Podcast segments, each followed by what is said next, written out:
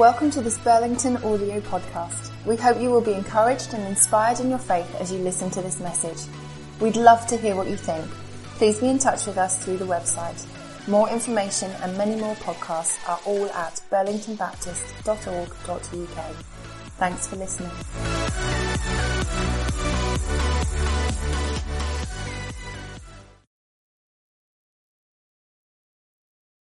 Great. What a, what a great way. Christ is all that matters, and He lives in all of us, creating a new world. That's the calling on our lives. That we should be part of something here on earth in the temporal that points to something that's going to be true in the eternal. This morning is in a sense, because this passage in a way is about giving us a big picture of what we are actually about. In the end, it's not about programs and worship services and whatever else we, we might do. It is about being part of something that God is doing on earth that points to, that creates a picture of, that is a signpost, that raises expectation for everything that is to come. And we know that's how God works. We know through the Old Testament, every time there was a sacrifice, what was it doing? Hello? It was pointing forward to the sacrifice. Every time a, a lamb, a bird, a dove, or whatever it was was sacrificed, it was pointing to the day when the real thing would take place in Jesus. And so the writers of the Hebrews would say something like, do you know all those Old Testament sacrifices? They weren't the real deal, but Jesus is the real deal. And, and we are called to be part of something that is the beginning of the real deal that points towards the ultimate real deal. And so you see it there in verse 11. You need it open in front of you, Colossians 3, 1 to uh, 11. Here there is no Greek or Jew, circumcised or uncircumcised, barbarian, Scythian, slave or free, but Christ is all and in all. We are called to build a community that begins to look like what's coming. One of the tragedies of church life is that we all hope it's not what's coming. You with me? Come on, lighten up a little bit. It's going to be a long morning otherwise. Then gosh, if that's what heaven is like, I'm not sure about it.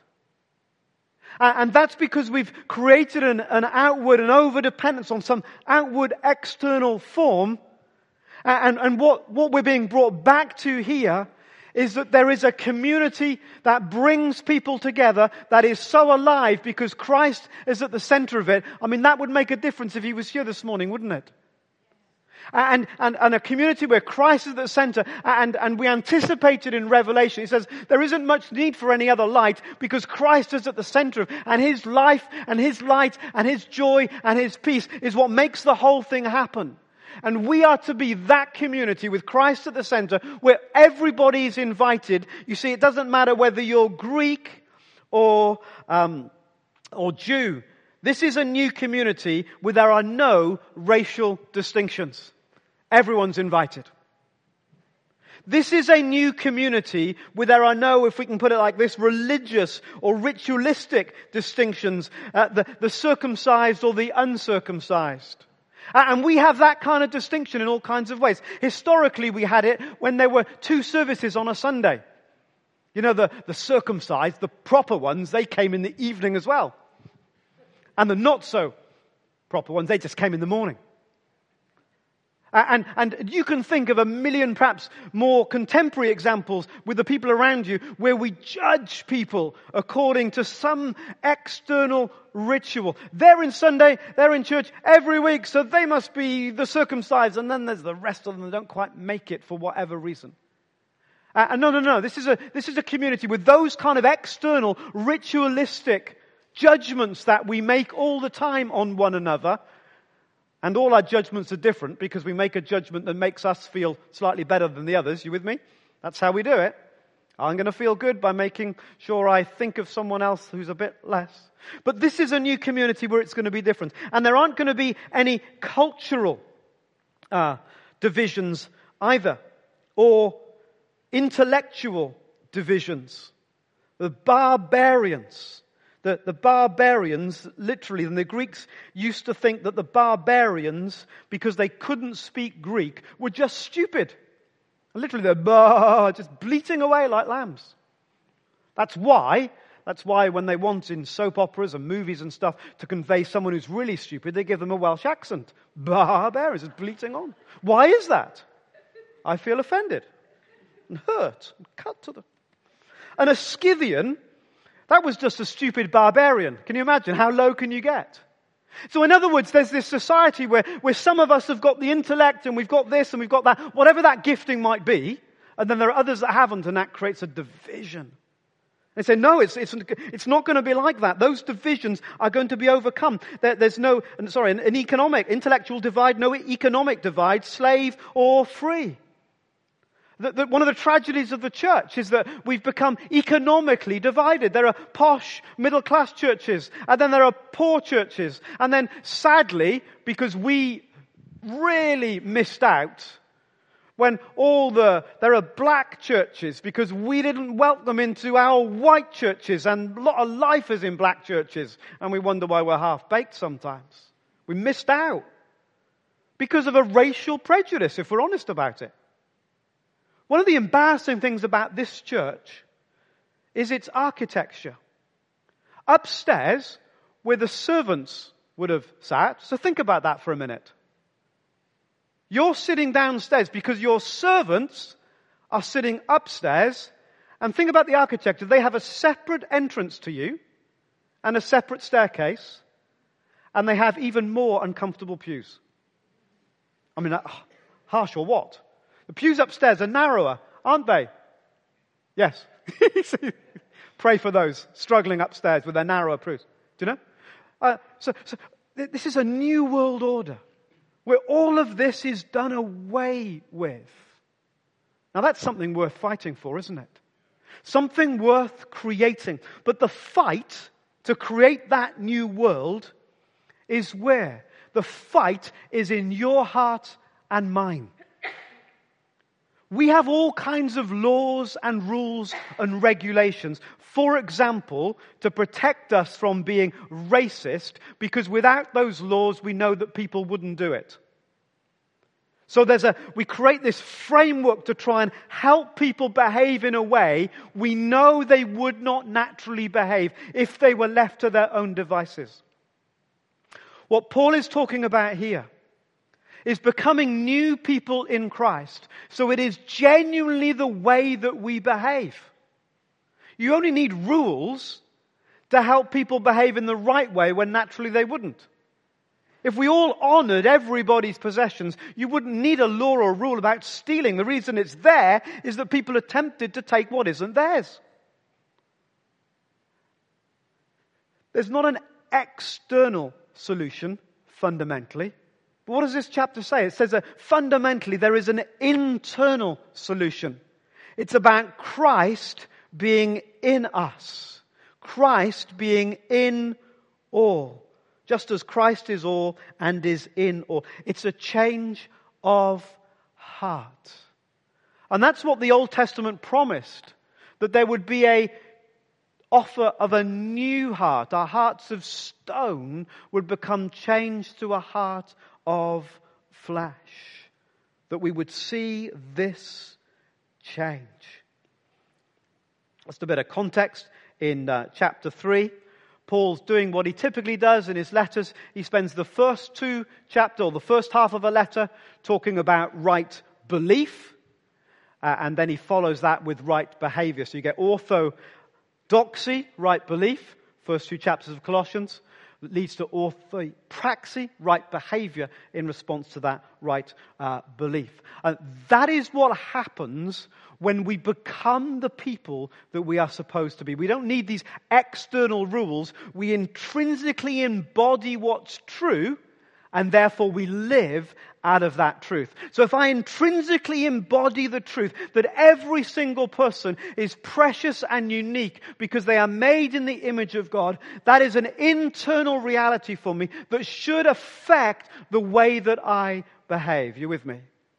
But sometimes, because we're all a work in progress, our hearts betray us and our thoughts give us away. This is an invitation in Colossians to meet the Jesus that's talked about in chapters 1 and 2, that we might live out of that truth and build authentic communities where the barriers that we've put between us uh, come tumbling down. Romans is the same. You get to Romans chapter 12. Therefore, Romans 1 to 11, all about Christ, all about his truth. Verse 1 of chapter 12, therefore, and it talks about how you go on to live. Ephesians is the same, chapters 1, 2, 3, and then 4, therefore, this is how you go on to live. So the right truth in us leads to the production, the producing of right behavior. The more we need to rely on the external rules is a sign the less our heart is engaged with the new life that Christ uh, brings to us. And we see that in, in, in incredibly kind of um, stark ways. We see it in our nation. Once, once the truth of what is right and wrong loses its bearing, so we've gone from being a, a kind of quite Christian based culture to a, a secular based culture, people have got no way of working out what's right and wrong now. And so we've created a new sense of what's right and wrong, which is basically everything's right as long as it makes you happy.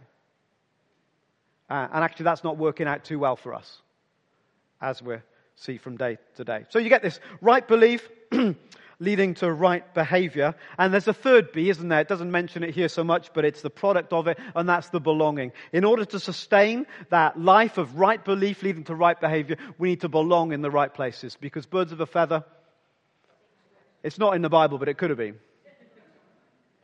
Just in case you were thinking it was in there. So, that's the invitation to create this new world that is a signpost of everything that's coming. Uh, and, you notice how important that is, even in all, probably in all of the hymns that we talked about this morning.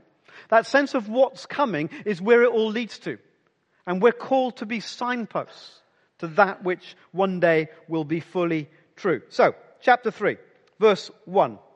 Since then, how, how do we do it? Since then, you have been raised with Christ that's past tense. You have been, isn't that interesting? You have been raised with Christ. we think about it, something that's coming. It is so true. It's so real. It's effectively already happened. It's that guaranteed. It's, it's that certain. You are already, in a spiritual sense, raised with Christ. Since all that Christ has achieved you, where are you going to look? You're going to set your heart on things above, where Christ is seated at the right hand of God. Verse 2, set your minds on things above, not on earthly things. If we're going to create a new world, if we're going to be signposts to what God is doing, we will need to lift our gaze.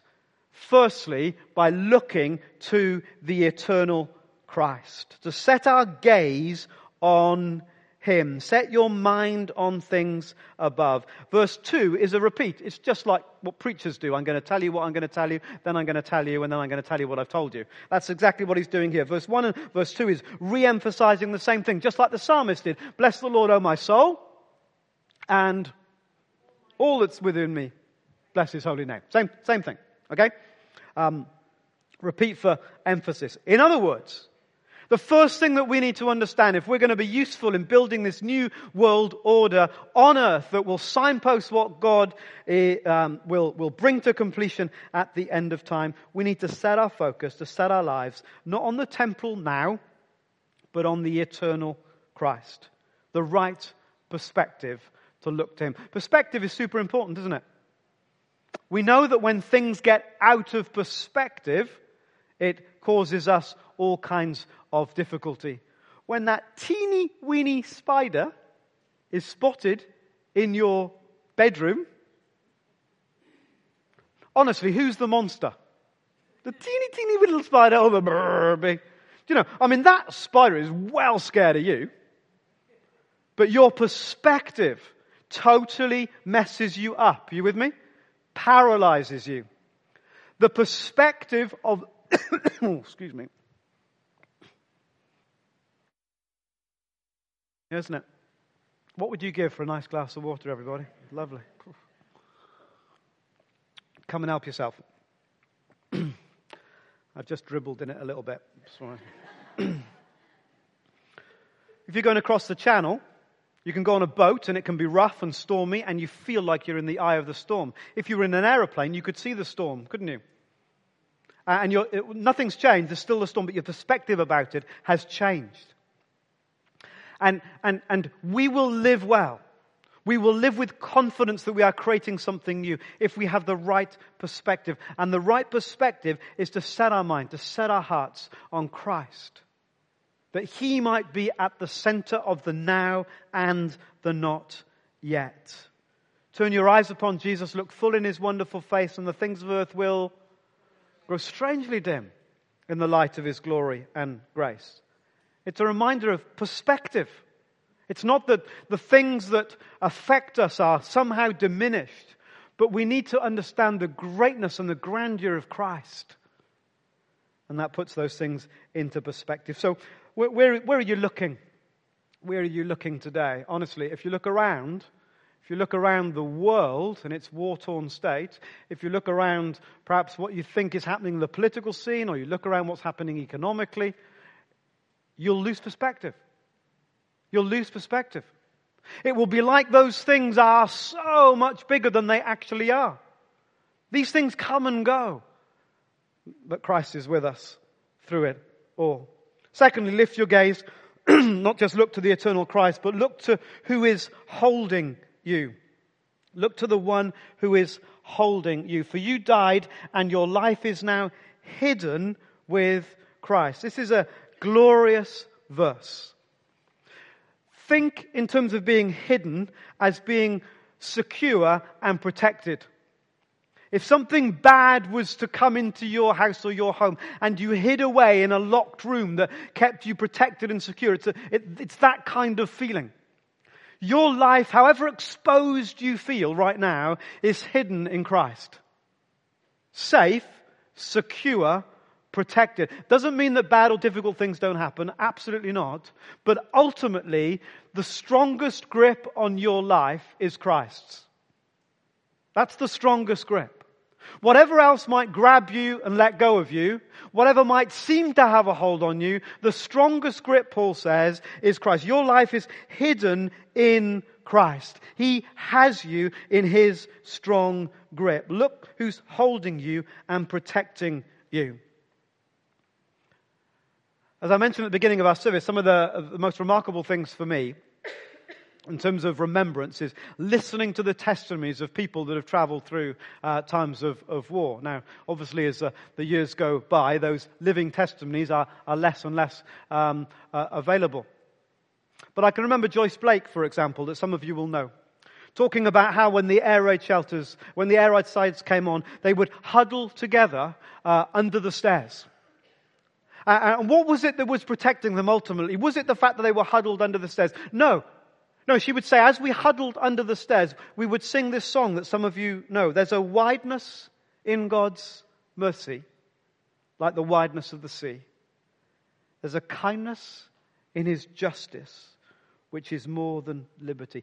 How can you, how can you sing that in that context unless your perspective is right and you realize that above all else, we are in his strong grip? There is a welcome, it goes on, for the sinner and more graces for the good. There is mercy with the Savior. There is healing in his blood. There is no place where earth's sorrows are more felt than in heaven. There is no place where earth's failings have such kind judgment given. And so it goes on. You can read it, Google it. There's a kindness in God's mercy. Amazing truth in the midst. Of, why? Because perspective is in the right place. Lift your gaze and know the one whose life holds you. When Christ, this comes into sharp focus in verse 4, when Christ, who is your life, appears, then you will also appear with him in glory. Lift your gaze, look to the kingdom that's coming. One day, one day. This is not vain and wishful thinking, is it? One day it will be true. That's why we live for it now. Not in a vain hope, not in a wishful thinking, but with the absolute confidence that what we work at here on earth finds its fulfillment in the kingdom of God that is coming. So it's right that we give ourselves not just to that which is temporal, but always with the sense of this is more than just now. This is more than just a moment. This is not just a going through the motions. This is the beginning of something that will ultimately be unstoppable until the kingdom of God comes and Christ is in all in the new kingdom that he ushers in. Lift your eyes. Our eyes are important, aren't they? Because they lead the way. Eyes are important because they lead the way in sinful acts. If you read what uh, John writes at the end of, uh, in his letter of 1 John, uh, he talks about the, the, the, what we see leading to producing uh, fruit. So we, we're asked to be cautious about what we see. But it's the same principle here. Uh, where, where, our eyes go, the rest of our lives follow. In, in, in sport, lots of sport that is about eyeball coordination, the focus is not on your hands but on your eyes. It's about what you see. Don't take your eye off the ball or the shuttlecock or whatever it is. Don't take your eyes off it. I want to look. I want to see what my hand's doing. I want to see what. No. Keep your eye on the ball. In fact, we use that in popular speech, don't we? Make sure you keep your eye on the right thing, on the ball. As we lift our gaze and keep our eyes on Christ, so something else happens. Our life itself gets lifted. We get lifted out of all those distinctions and those divisions that we talk about, and we, well, our lives get lifted into a new realm. And, and there are a few things that Paul reminds us about this new life. And the first thing is that you've got to keep putting to death that which is not part of your old life. Think about a film, any film you like, probably, except a, a romantic comedy. Uh, any film you like, and the baddie will be at some point appear almost defeated and everyone relaxes, and suddenly the baddie comes alive again at the end for a final battle. The baddie that you thought had been killed off somehow comes back to life. It's like that in our lives, Paul says. The old life, with those distinctions, with that judgment, with that separation, with that I'm right, you're wrong, with that I'm not going to be like them, we're going to separate. Out. The old life will keep coming back. You have to keep killing it off in the name of Jesus. And temptation is like that, isn't it? For a while you're going good, and then suddenly it's like it comes back. Don't be disheartened. Don't be discouraged. That's what happens. We need to keep killing it off again and again. Don't relax. Keep at it. Verse 5 Therefore, whatever belongs to your earthly nature, sexual immorality, impurity, lust, evil desires, and greed, which is idolatry, uh, all sexual um, sins, probably, you might argue that greed wasn't, but probably in its context it was about sexual greed. Uh, well, why, why does he start with sexual sin? It's not the only sin, of course, and, and he goes on to, to talk about it not being the only thing. Uh, maybe because he was speaking into a culture that had become super promiscuous, super degrading of one another's honor. And that's the trouble. What separates us is that moment that we think of someone less than who we are, that moment we objectify somebody, the moment we, in our heads internally, put, reduce their sense of value to something less than being made in the image of God. And almost all sexual sin does that.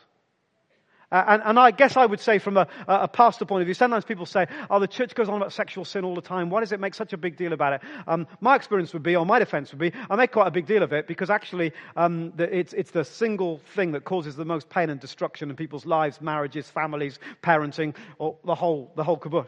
It is the thing that is so destructive. Why? Because it, it, it somehow gets to our core, the core of our identity. And, and, and when we abuse it, we're saying that someone is less. Someone is less than who God made them to be. I don't need to honor them in quite the same way. Story goes of a vicar who had his bike stolen. You've heard this story, haven't you? And, and he couldn't remember where, where, where, what had happened to his bike. And so he decided that he'd preach on the Ten Commandments. He gets to thou shalt not steal and he thinks this is going to nail it. So he really gives it some welly. But then when he gets to thou shalt not commit adultery, he remembered where he'd left his bike. Uh, and it sneaks up on you sometimes, doesn't it? Sneaks up on you and you think, where did that come from? And that's the point. Keep killing off the old life. Keep standing against it. Keep putting it to death. And so we get this list sexual immorality, the straying from abstinence outside marriage and faithfulness within impurity, all about thoughts and fantasies and obsessions. Lust means lust. Evil desires, the kind of sentiment here is that, um, and it's, it's probably this way round, but in our culture it could be either way around. He had his wicked way with her. That kind of uh, uh, greed, probably in this context, as I said, meaning about sexual uh, greed and, and so on. And then he goes on to mention social sins. But now you must rid yourselves, verse 8, of all such things as these anger, rage, malice, slander, and filthy language from your lips. So, in our church, just to be clear, we have all of those sins, both sets. Just saying, let me have another slip.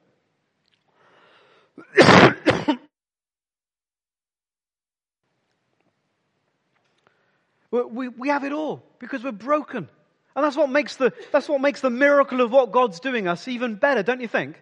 That God would take broken people like you and me, that have all this mix of stuff that divides and separates and wounds and injures and says, do you know what I'm doing? I'm creating out of you lot a new community where you are together and everything that divided is being stripped away because Christ is all and in all.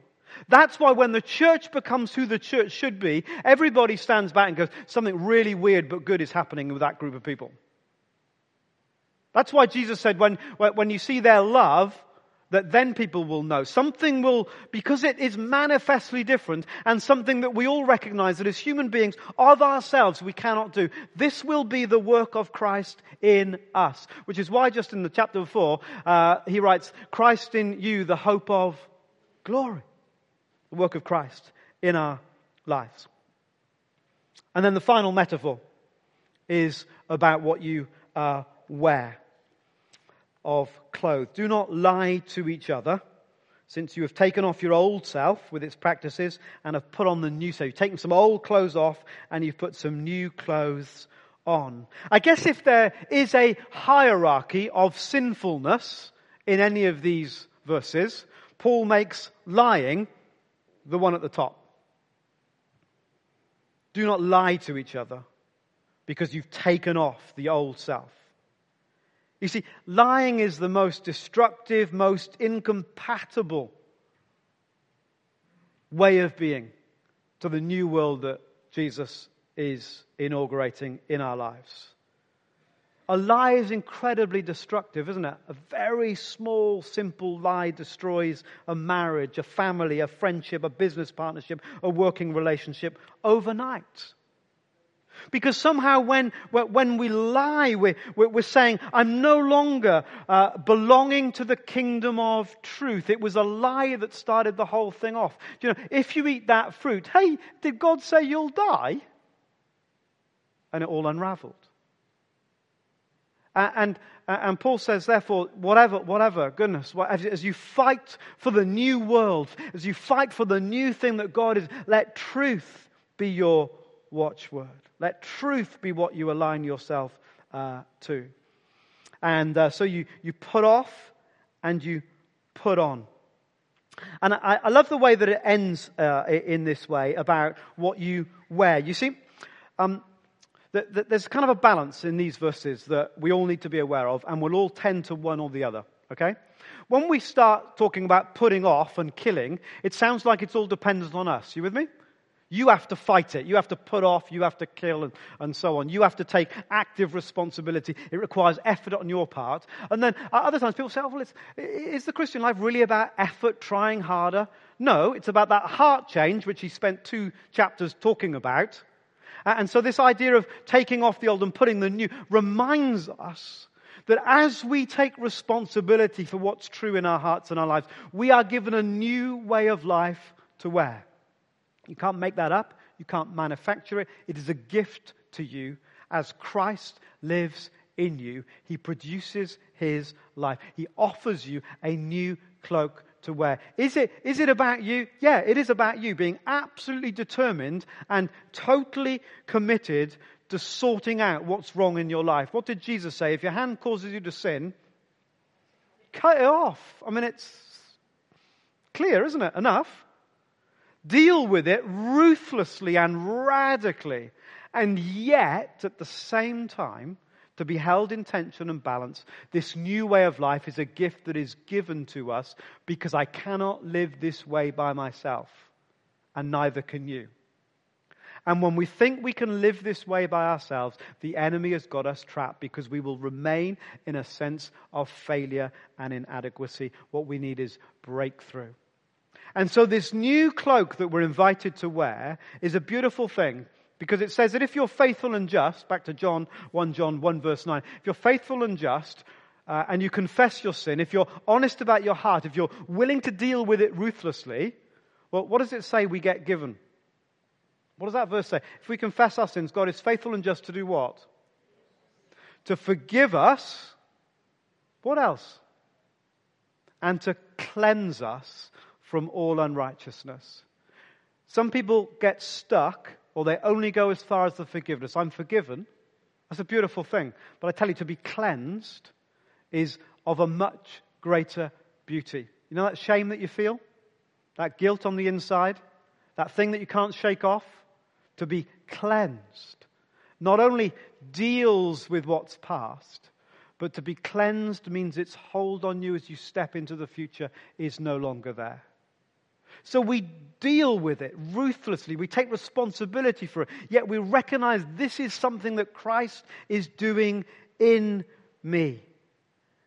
And here, verse 11, where we started, back to where we started. As we lift our gaze and our lives, here emerging among us is a new community where the distinctions of race, religious, culture, political, economic, social, whatever they might be, whatever divides us is being taken away as we discover Christ is all and in all. It's why when you get the vision of Revelation at the end of time, it says, uh, and I didn't understand this for a while, and there is no longer any sea. Uh, and I, I didn't like that. I quite like the sea.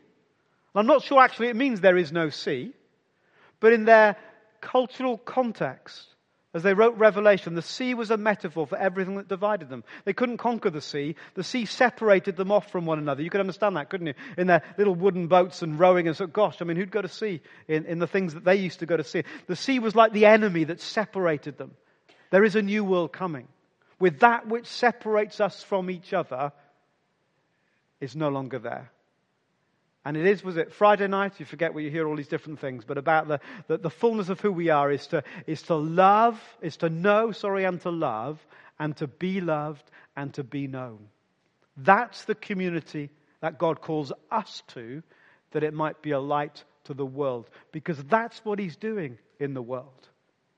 And wherever there is division and hatred and confrontation, every place which is war torn, we remember that God is doing something different and we join him in the new world that is already underway.